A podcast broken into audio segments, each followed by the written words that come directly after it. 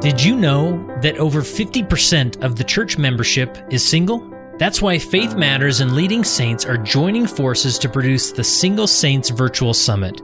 This online event is focused on helping Latter day Saints more deeply understand the complexities of being a single adult in our faith community. In this summit, you'll learn from 10 to 15 presenters, mostly single adults, who share their unique perspectives on how we can better understand the single adult experience and feel more equipped to unite with them in our worship. For more information about the Single Saints Virtual Summit and how to register for free, text the word LEAD to 474747. Again, text the word L E A D to 474747 or visit leadingsaints.org slash single adults. Leading Saints is a nonprofit organization dedicated to helping Latter day Saints be better prepared to lead. And we do that through various ways, including this very podcast that you're listening to. I hope you subscribe, maybe leave us a review while you're at it. And I think you'll enjoy the content you find on this podcast. And then jump on over to leadingsaints.org and you'll find thousands of articles dedicated to leadership context as it relates to uh, being a Latter day Saint. We have virtual summits that we've done. Check us out on social media and also a, a weekly newsletter that goes out that has unique content you won't find anywhere else. So uh, jump into the Leading Saints world. We're glad to have you. Welcome back to another session of the Single Saints Virtual Summit. My name is Kurt Francom, and today I have the opportunity to sit down with a fellow board member of Leading Saints, Jessica Johnson. How are Hello, you, Jessica? Kurt. I'm doing well. Thanks. Yeah, you know the our board of directors doesn't get a lot of. I, I, you guys make me take all the the screen time. You know, Pretty much. yeah. That's the that's the whole design. That's the design, right? but I was excited to do this uh, virtual summit about single adults in the church because you yourself are a single adult in the church, right? I am. Yes. and, and it's such a weird question because I treat it like in the context of this summit, like it's part of your resume, like wow, you're single, congratulations. but I mean, anything else you like to touch on your experience, and, and we'll get into it a little bit here. But anything else as far as introduction, your background, your faith, all of that. Yeah. Well, I I'm currently serving as a stake Relief Society president in a just a run of the mill stake in Springville, Utah. I love that opportunity. And we have all, all sorts in our Yeah. stake. And so I try to, you know, be the stake Relief Society president for everybody, not just for a certain subset Right. of, you know, the folks that are in the stake. I love the opportunity to serve. And I've had lots of opportunities throughout my life to be in leadership callings and other callings in the church. And, and I've just, I've really enjoyed opportunities to grow and develop. And I'm really thankful for that. I um, work as um, a principal consultant at the RBL Group, which was started by Dave Ulrich, who we've had on the podcast Yeah, he's awesome. before, and his wife Wendy Ulrich as well. Yeah, power power couple. Power couple for sure. Yeah, and um, and we do leadership development as well as uh, work with organizations to help their HR teams become more strategic. We do some organization design as well, and so Yeah. I go out. Well, I used to go out. Now I usually do more of it from home. yeah, yeah. and Don't we all? Right. and I work with clients that are all over the world and and teach in those areas from the research that we do and the books that we write and that Yeah. type of thing. So maybe just give us a quick summary of your journey as a Latter Day Saint. Early on, did you go to the the singles ward scene and those types of things, and then transition at some point? Yeah, I did. So I, um, you know, I just grew up in a normal ward in in California, and then I came out to BYU, and of course, singles wards are the option when Right. you're at BYU, and so I did that, and then I just kept going to singles wards for a long time. I lived in California. I lived in Washington D.C. When I moved out to Washington D.C., they had actually just kind of enforced the sort of 31 age marker. And I think I had just turned 31 or something like that. And so I started going just to a conventional ward. But in that ward, about half of the ward was single and half of the ward was, you know, married. And, um, you know, some had children, some didn't. There were a lot of professionals that worked in, you know, government, you know, organizations and that type of thing. And and so I was there for a few years and then I moved back to California where there was um, the Stanford Second Ward, which kind of went up to 35 at the time. And then at 35, I moved into a conventional ward again and have just kind of gone back and forth. When I moved to Utah, I just decided I loved conventional wards. Mm. I loved that I had been serving in stake young women's. I loved young women's and primary and the whole program of the church. And for me, when I, you know, I built a house in Springville, I felt like it was just right to stay in the ward boundaries there. And there are mid singles wards available and I'll go to activities and that type of thing. But Yeah. for the most part, I just enjoy serving in, in the place where I'm planted. Yeah. and I've noticed as I've, you know, interviewed different single adults, and, you know, there's no two journeys that are the same. And some were impacted by some parts of our culture differently than others. And so for you, I mean, what would you say what most defines your experience as a single adult in the church as far as what are the hard parts? What are the positive parts? And anything come to mind like that? You know, I find a lot of positive parts. I feel like I have just been looked at as someone who desires to, you know, build up their own discipleship, come closer to Christ, and look for opportunities to serve wherever those happen to be. And I've been able to serve in leadership positions. I've also been able to, you know, help out in the nursery and and be a gospel doctrine teacher and that type of thing. And so I'm thankful that in the wards that I've been in, people have, you know, probably just viewed me as someone who is willing to serve instead of categorizing me in some way. And so I do think, you know, there have been some differences when I moved into my ward that I'm in right now. I think for a while there, they didn't really know what to do with me. I was kind of the only single that wasn't, you know, an older widow in the ward. And, but eventually they kind of figured that out. My bishop even, uh, they had me speaking at, at a youth conference and the bishop introduced me and he said early on, Jessica spoke in sacrament meeting and her parents were there listening. And I went up to her parents after and I said, we're going to take care of your daughter. You know, we're going to do this for her. And he said, now I recognize Jessica takes care of the rest of us. and so I was like, I don't, I don't know that I do that, but I'm thankful for those opportunities to serve and that people can just see me as being willing and, you know, and wanting to do that, not trying to categorize me into some bucket Yeah. or something like that. Yeah, and that's an interesting and such a subtle point that we sometimes miss because we hear like in conference talks, you know, most recently about this emphasis on there's a lot of single adults in our faith community and Yeah. we need to be aware of that, right? And so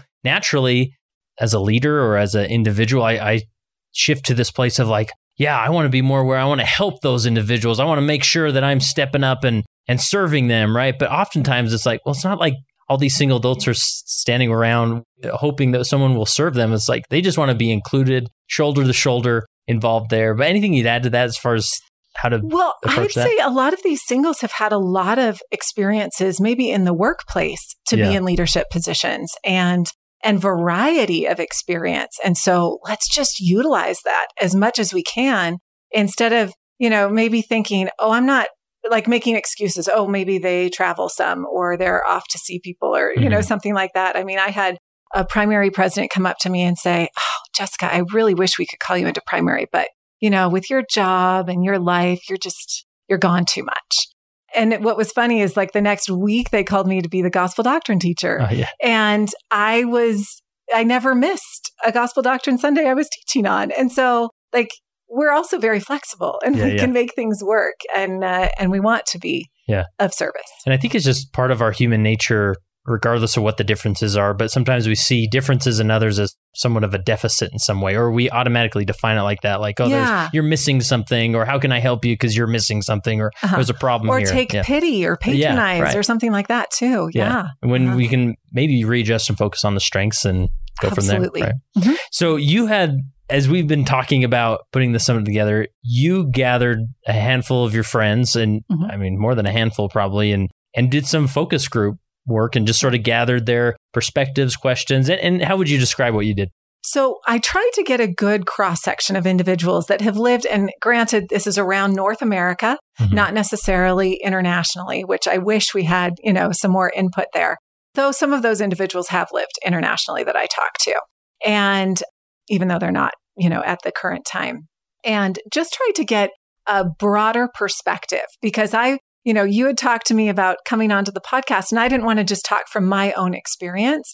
I wanted to share, you know, the experiences of others. Now, this was not a scientific Right. you know, a uh, focus group that we put together. And so there is some, you know, of a self similarity principle perhaps there, but we did have folks that were divorced. We had folks that have never been married.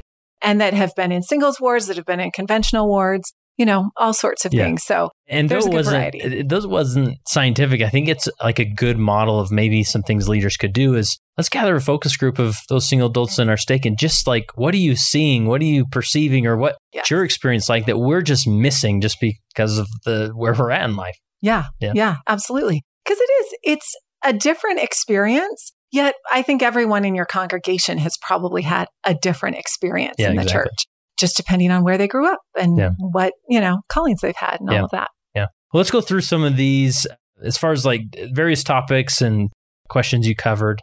And the first one being how, how can I help to make you feel more comfortable, welcome, and connected in the ward? Like that's I think where a lot of people default to is I just I want you to feel welcome. And so it's like, I'll sit by you at on Sunday. Like that's what I'll do. But maybe there's something more that we're missing. What what did they Yeah. feedback did you get? And you know, these questions, Kurt, I actually really appreciated these questions. We went to kind of our helpers group and asked Uh-huh. them to submit some. And so it's great that this is what came up because I think they're good ones to address. So when I first saw that question, I really thought about President Hinckley back in 1997. He talked about three things that a new convert needs. And I think it's the same for singles or really anyone in the church it could go to. And he said, with the ever increasing number of converts, or we'll say singles, we must make an increasingly substantial effort to assist them as they find their way. Every one of them needs three things a friend, a responsibility, and nurturing with the good word of God. It is our duty and opportunity to provide these things. So maybe we'll talk about those three different items. Mhm. So, first, a friend. So, sitting next to someone in church, if you recognize that someone is sitting alone, there are probably people who like to sit alone at church. But you could still go up and ask, Would you mind if I sat next to you?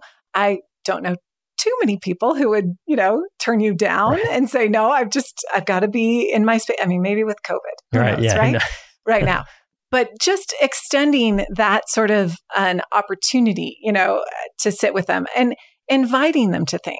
I think we can all ask ourselves, are there things that I invite married people to that I don't invite single people to? And that's maybe even outside of church Mm-hmm. on Sunday. So if you're having a game night or if you're having people over for dinner, like bring some other folks along, you know, and Yeah. invite a single person to that. I know plenty of single people who invite entire families over and cook a meal for all of them. And so I just think extending those invitations in my ward early on, we had this girls' night out and it was all all married women with young children that got together. There were probably 10 or 15 of them and they invited me along. That meant so much to me and really gave me an opportunity to get to know those sisters at a deeper level than just, you know, passing in the halls on Sunday and, you know, hearing their comments in Relief Society. Yeah. I think uh, Ben Schilaty mentioned this in, in his interview that we did that it's almost like it's one thing to sit next to somebody at church, which is great, or saying hi or being more welcoming, but it's sort of take the next step of inviting them and including them and and not just naturally looking over them because of their life circumstances, right? But to Yeah. almost take this step towards uh, sort of adopting them into your family, like, hey, we eat dinner on Sundays at five. Like, you just need to come over. Like, that's always open. You don't feel pressure to, but we'd love to have you here. And and I've thought about this recently since uh, Ben talked about that. That you know, inviting a whole family over in the ward like every week would be, sort of be this daunting, uh, you know, task week after week. But one person coming over, you know, in the ward who knows that they've got a place there at, at the table is yeah, sure. You know, pull up and uh, really don't have to cook any more food, or and it's really simple to sort of maybe take it a few steps further rather than just these uh, polite nods at, at church. Yeah, absolutely. Yeah. You know, and I remember one individual that was in the focus group was talking about so he was he's a high councilman in his stake and has been for quite a long time. And during the pandemic, he just didn't have a lot of interaction with individuals. And it, he said his stake president reached out to him just to check in and see how he was doing. And he said that meant so much to me that someone was just aware that I didn't have a lot of contact with people in the shutdown of the pandemic. And I might need someone to check on my welfare. And yes, we have ministering brothers and sisters, and that should be working well. But just if you think about somebody, just call and check up, think about things from their perspective and what they might be experiencing in those difficult times. I know a lot of single people struggled during the pandemic if they didn't have a lot of family support and resources around them. Yeah. So, anything else as far as uh, helping people feel more welcome, or did we cover it? Well, on the friend side of things, also ministering, making mm. sure those ministering, you know, assignments are set up. I had plenty of women tell me that they had gone for years without someone being a male being assigned to them. Mm. And it, it's interesting in my own ward. I've had the same ministering brother for about five years, and he just told me a couple months ago that they had reassigned him somewhere else. And I went, mm. oh, okay, that's fine, you know? Yeah. And he's been fantastic. And so I went into my tools app and I looked to see who my new assigned brothers were, and there aren't any. Uh-huh. There still aren't any. oh And so I can say something, right? Yeah. And I think singles should speak up when there's some oversight somewhere, something's fallen through the cracks, but help people recognize that and keep an eye out. I don't know, you know, if there's, if there isn't a husband in elders quorum that maybe there's something in the process that doesn't work right, but mm-hmm. keeping an eye out for that, yeah. I think is important. So, and, and I would imagine like singles, uh, single adults, just like any individual, they want to be ministered to in different ways, right? And so yeah. it's easy to default to like, well, we're going to come over every month and just visit you, and especially you because you live alone and and you must be super lonely, so we're going to be here. But maybe that's not what everybody wants, and so to really maybe pro, be proactive, and I suggest this to any ministering family or individual you're you're assigned to is say, how would you like me to be your ministering brother or sister? You know what what do you need from us, or how yeah. would you like this relationship to go? Right? Yeah, absolutely. Yeah. So we've talked about the friend. Yes. Let's talk about responsibilities in the church. So callings, what sort of callings should single people hold? Mm-hmm. Well, I would say all of them. Right. Like, I, you know, that that it doesn't take, you know, a priesthood, you know, responsibility to be able to do or something like that. But get to know the individual. It was fascinating in these focus groups. There are some that would love to serve in primary. And there are others that those like, please don't put me in primary. It's so isolating and I don't get to know anyone. Hmm. But it totally depends on the individual. I was telling you about this ward that I was in in the Washington, D.C. area. And the bishop of that ward would call it Kyle Sampson. I'm just going to call him out because Kyle's fantastic. But Kyle would call it a dynamic ward, but it, uh, someone else might call it a transient ward. There was a lot of move in and move out constantly in that ward. Every Sunday, he had a new member meeting. Now, this was for everyone, uh-huh. even though half his ward was single. This wasn't just for the single people. But in that meeting, it was held in the bishop's office. At the time, it was the second hour when we had three hours. Mm-hmm. And there would be a representative from Relief Society, from Elders Quorum, you know, from primary and so on, there to meet the new folks who were moving in. And almost every Sunday, there was somebody new hmm. in that meeting but they had a spiritual thought. Someone just talked a little bit about the ward itself. And then they got to know the individuals there. And so, and I've heard different bishops ask different questions. One person um, who's in a bishopric said that, that was in our, our focus group, said his bishop asked questions like, What are your hobbies? Where do you like to serve? What calling would cause you to leave the church? Like things like that. but nice. just opportunities to get to know different individuals. That doesn't mean you're not going to get that calling. Right. But, right. but I think that's stuff like that is just really helpful because when we consider the gifts of the Spirit, every individual is given a gift that, mm. you know, but those can be so different. And we need everyone. We need every piece of the body of Christ to be able to achieve what we're trying to do in building the kingdom of God on the earth. And so we've got to look broadly when it comes to responsibilities that we can give people. Yeah. I also think for a single person, a calling is an anchor to the ward.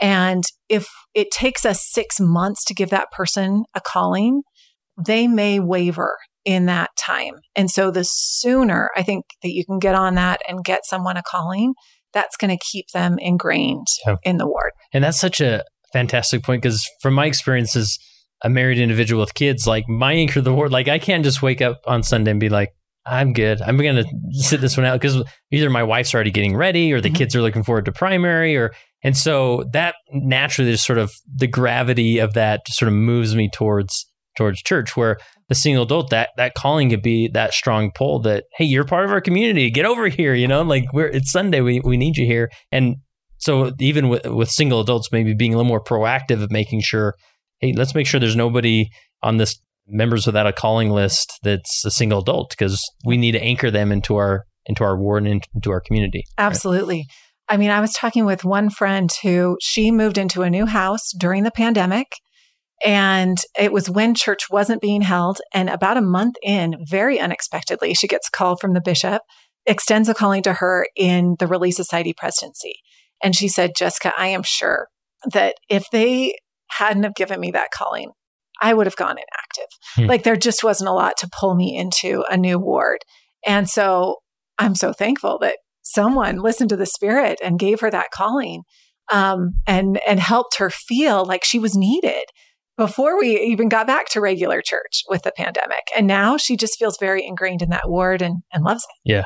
And as we've been more and more encouraged to, you know, involve single adults into different callings, like I'm just thinking maybe those those ones like primary, you talked about your experience that sometimes we look over uh, single adults just naturally, or we don't even think about it. And I think of the youth programs, young men, young women's, like there is a great opportunity there. And what even more pull, if it's one thing to maybe teach a you know gospel doctrine class and yeah i'll be there at least every other week but to say i got to connect with these youth like that mm-hmm. that can excite a lot of really anybody especially single adults uh, that maybe are asked to serve in those capacities so because it's one thing to say like oh you're the family history coordinator and like great jessica's got a calling but yeah. that's not really like a sunday heavy calling per se mm-hmm. or it may not be as uh, you know it's not as maybe as much urgency to make sure that gets done unfortunately yeah but to really be proactive about some of these callings, making sure that there's a strong pull that, hey, you're part of our community, you're in this group.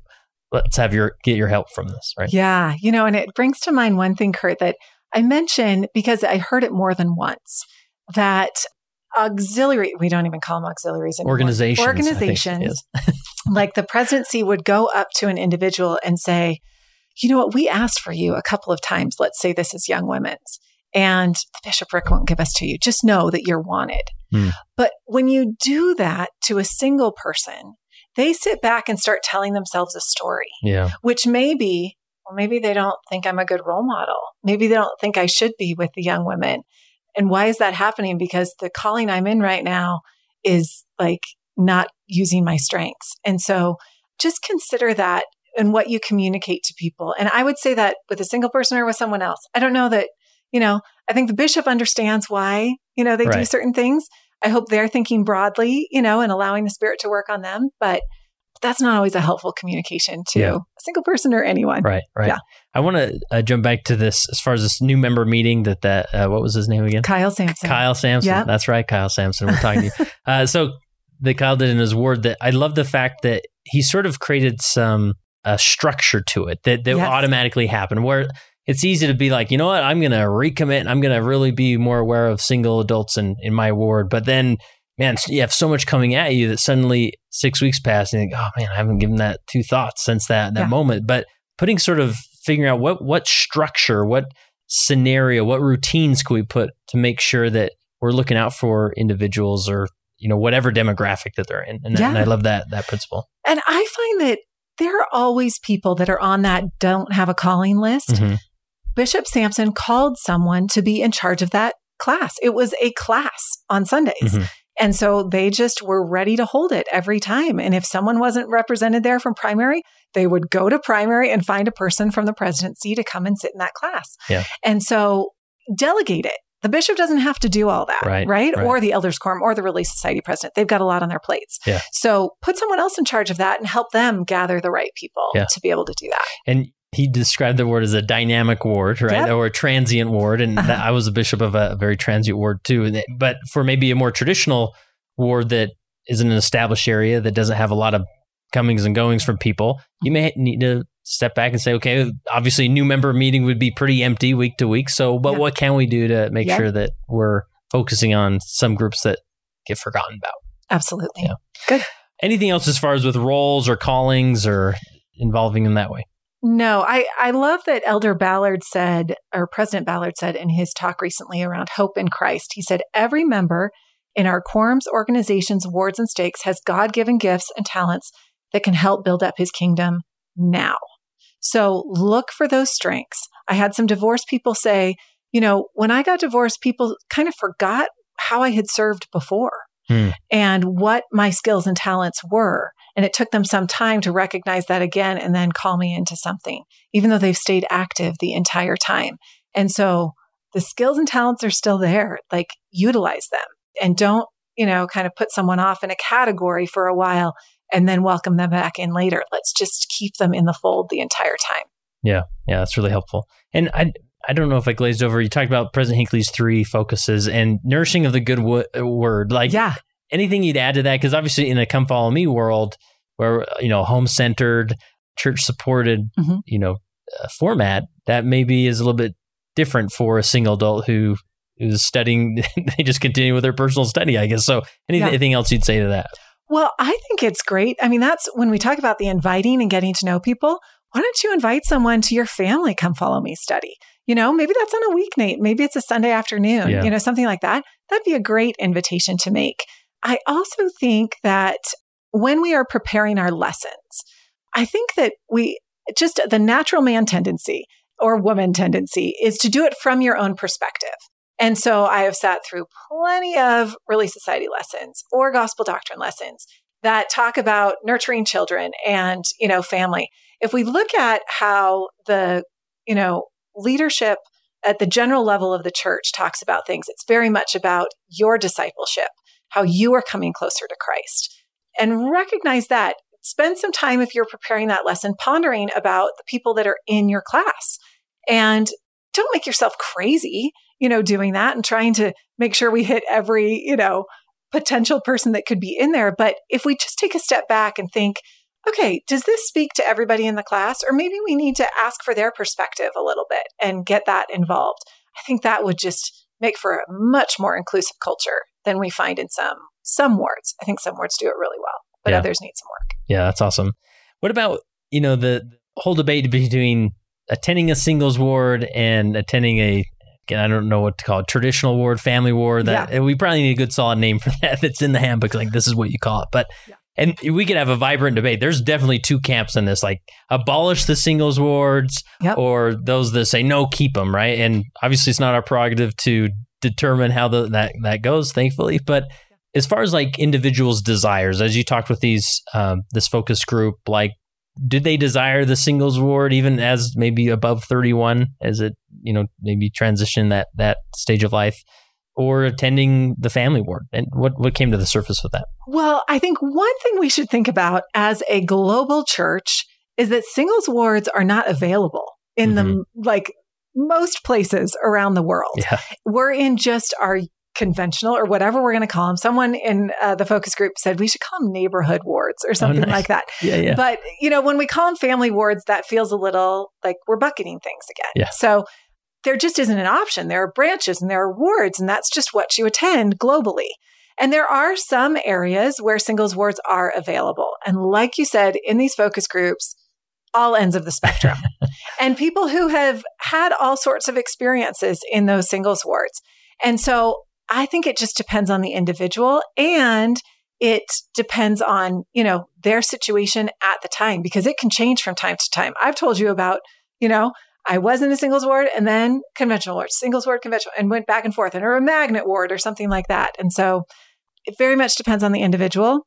And I think their choice is really important in that process. So no forcing of people to do anything, but just yeah. welcoming them wherever they show up. Yeah. And there was uh, one conversation I had where a single adult showed up to a, a neighborhood ward and the bishop sort of defaulted to, well, let me tell you about the local singles ward and here's, you know, what they do and here's their activities. And it was almost this sort of nudge of, you know, you should really go check that out. And I think the bishop, as well intentioned as they always are, yeah. uh, was just trying to help and maybe thought, oh, this person is here, but maybe they don't, they're not aware of the local singles ward. And so I mean, I guess the simple answer is the bishop should just be welcoming or other leaders not assuming anything. We're just glad you're here. You know, how can yep. we make you feel more comfortable? But anything like, is there maybe moments where a leader could suggest, like, hey, there's other options here if, if this isn't working for you? I think it could always be done with love, Kurt, yeah. right? Like, we love having you here. I want to make sure you know that there are options, mm-hmm. you know, but if you choose that this is the best place for you to be, then we would love to do that. Or if you know who that singles ward bishop is, say, I'd be happy to make an introduction if that's, you know, if you want to check it out mm-hmm. or something like that. I think um, another thing to be aware of when it comes to singles versus, you know, conventional wards is we have just some, I mean, they've become very arbitrary age definitions for, you know, what's a YSA ward versus a mid singles ward. And people get to kind of that transition time. And it can be a really difficult transition for individuals. And so just being aware of that. One individual, and I've heard this story a couple of times in in his transition, like he was, he had just had a birthday and he was very active in his singles ward. And the bishop called him in and said, We've loved having you in our singles ward, but we want you to know you're no longer welcome here. And that is a direct quote. Ouch. Like you're no yeah. longer welcome here. And he was, he was kind of taken aback and wondering, like, what does that mean? Like, help me understand what you're saying here.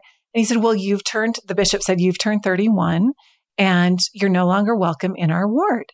And he said, oh, well, so there must be a problem because I just turned 30.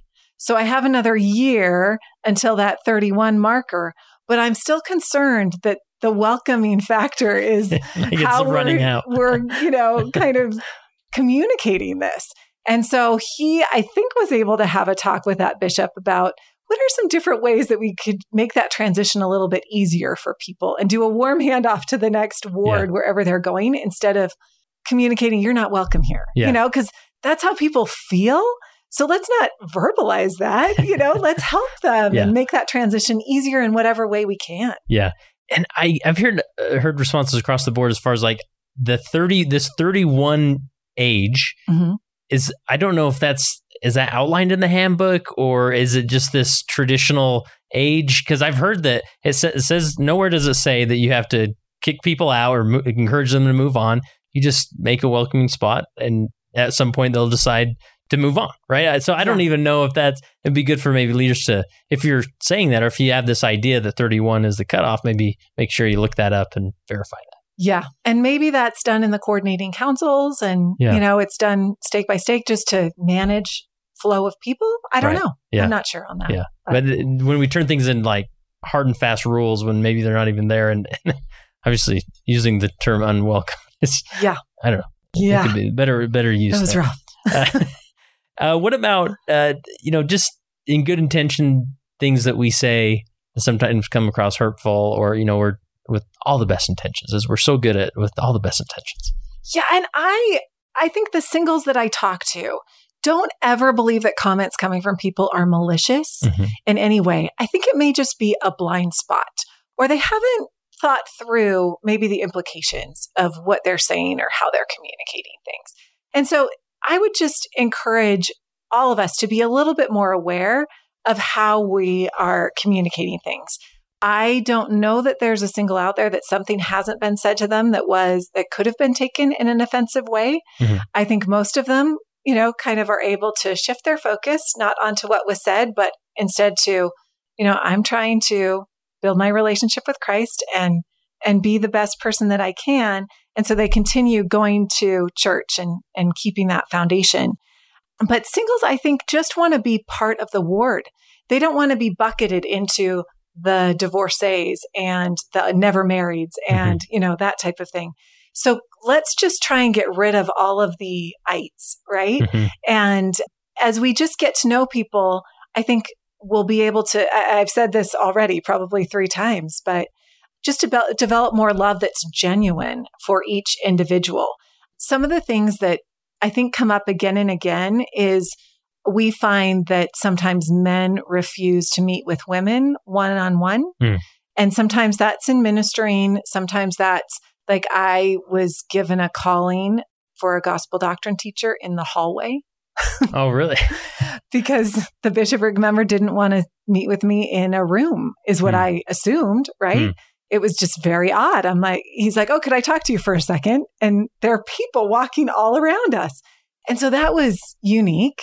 Um, yeah. But I know other people have had those experiences too. And I know that even at church headquarters that they have like clarified that there is no policy that me- a single, you know, an individual male and an individual female can't meet together in the same room mm-hmm. and be able to discuss things, you know.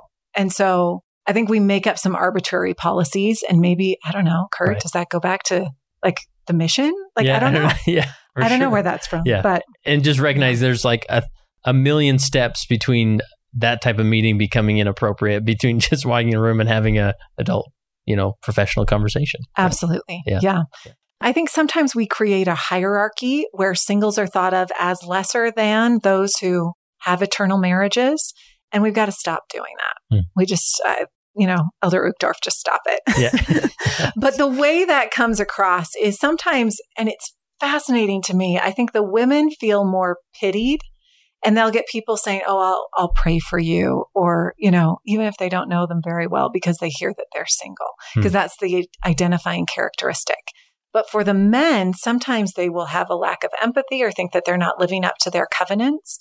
And they almost will be suspect because of that.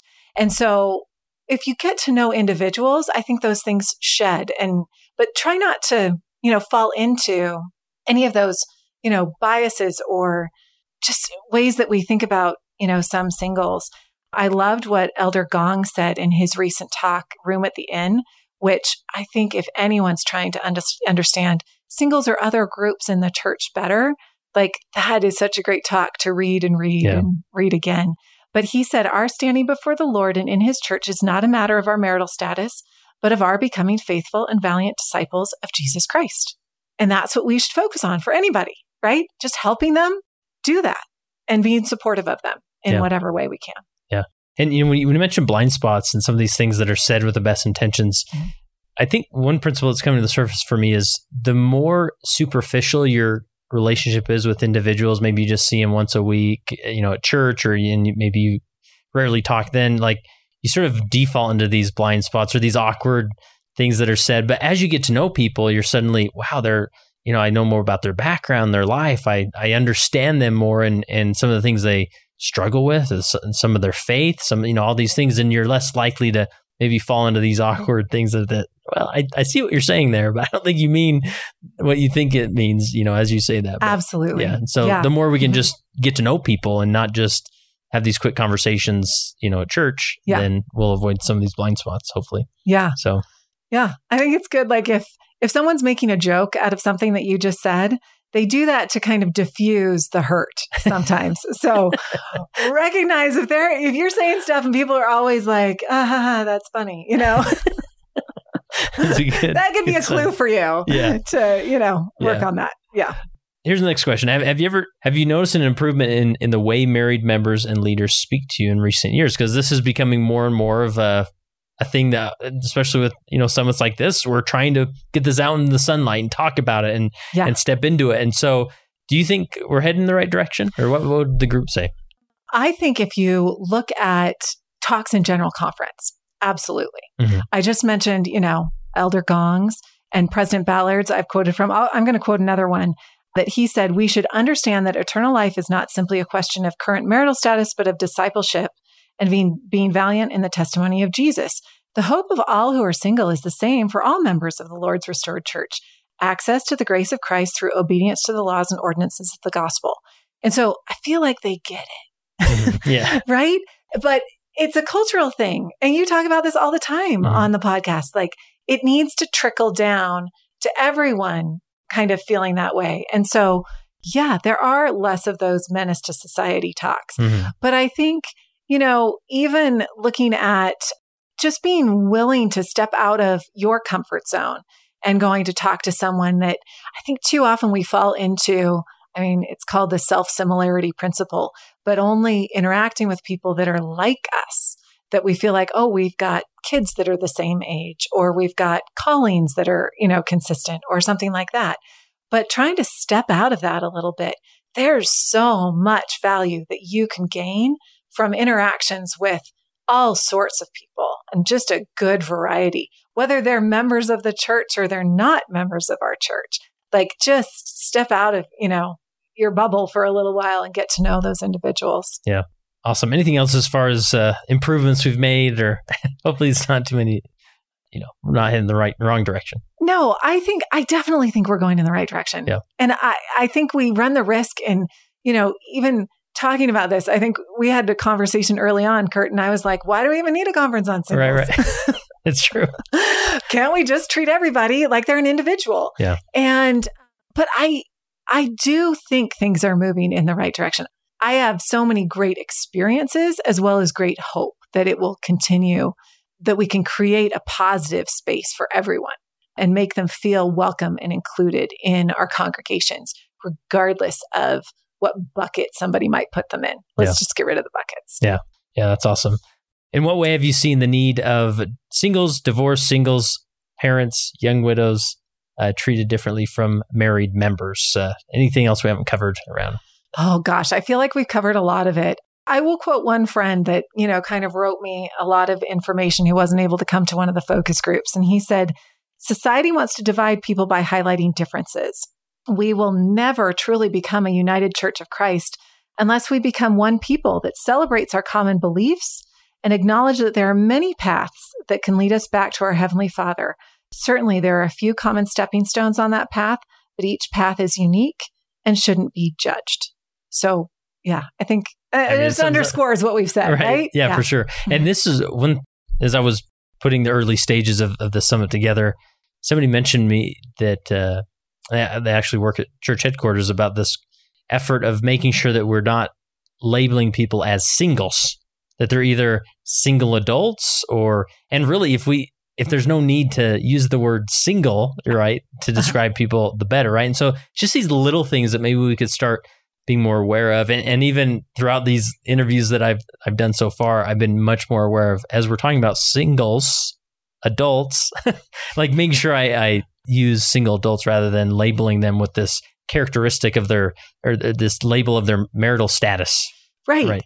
Because that's not what people want to be known for. Right. They want to be known for like, oh, I'm a good person. And yeah. and people recognize that. Or I work in this, you know, organization or something like that. But their whole identity isn't just around being a single person yeah. in this church. Yeah. Yeah. Any other topic or concept we haven't hit on, or do we? There's so much more, but this is just no, one of many I, focus groups that maybe could happen. Yeah, Kurt, I feel like we've covered a lot of it. And you're right. Like, certainly there are other things, but I think that leaders can discover that as they talk to individuals and get to know, you know, what their needs are. And I think that that's, that's very specific because the needs of someone who's never been married is probably going to be fairly different from a single mother that has children which is different from a single father that has children, which is different from, you know, someone who's never had children but has just gone through a divorce. And so just, uh, yeah, I just encourage leaders to spend the time. It doesn't always have to take a lot of time, but spend the time asking questions, being curious, getting to know what it feels like to stand in that person's shoes so they can feel understood. And that's where we can really make a lot of progress in whatever it is that we're trying to do. That concludes this episode of the Leading Saints podcast. We'd love to hear from you about your questions or thoughts or comments. You can either leave a comment on the uh, post related to this episode at leadingsaints.org or go to leadingsaints.org slash contact and send us your perspective or questions. If there's other episodes or topics you'd like to hear on the Leading Saints podcast, go to leadingsaints.org slash contact and share with us the information there. And we would love for you to share this with any individual you think this would apply to, especially maybe individuals in your ward council or other leaders that you may know who would really appreciate the perspectives that we discussed. And for more information about the Single Saints Virtual Summit, text the word LEAD to 474747 or visit leadingsaints.org slash single adults. It came as a result of the position of leadership which was imposed upon us by the God of heaven who brought forth a restoration of the gospel of Jesus Christ. And when the declaration was made concerning the only, true and living church upon the face of the earth, we were immediately put in a position of loneliness, the loneliness of leadership from which we cannot shrink nor run away, and to which we must face up with boldness and courage and ability.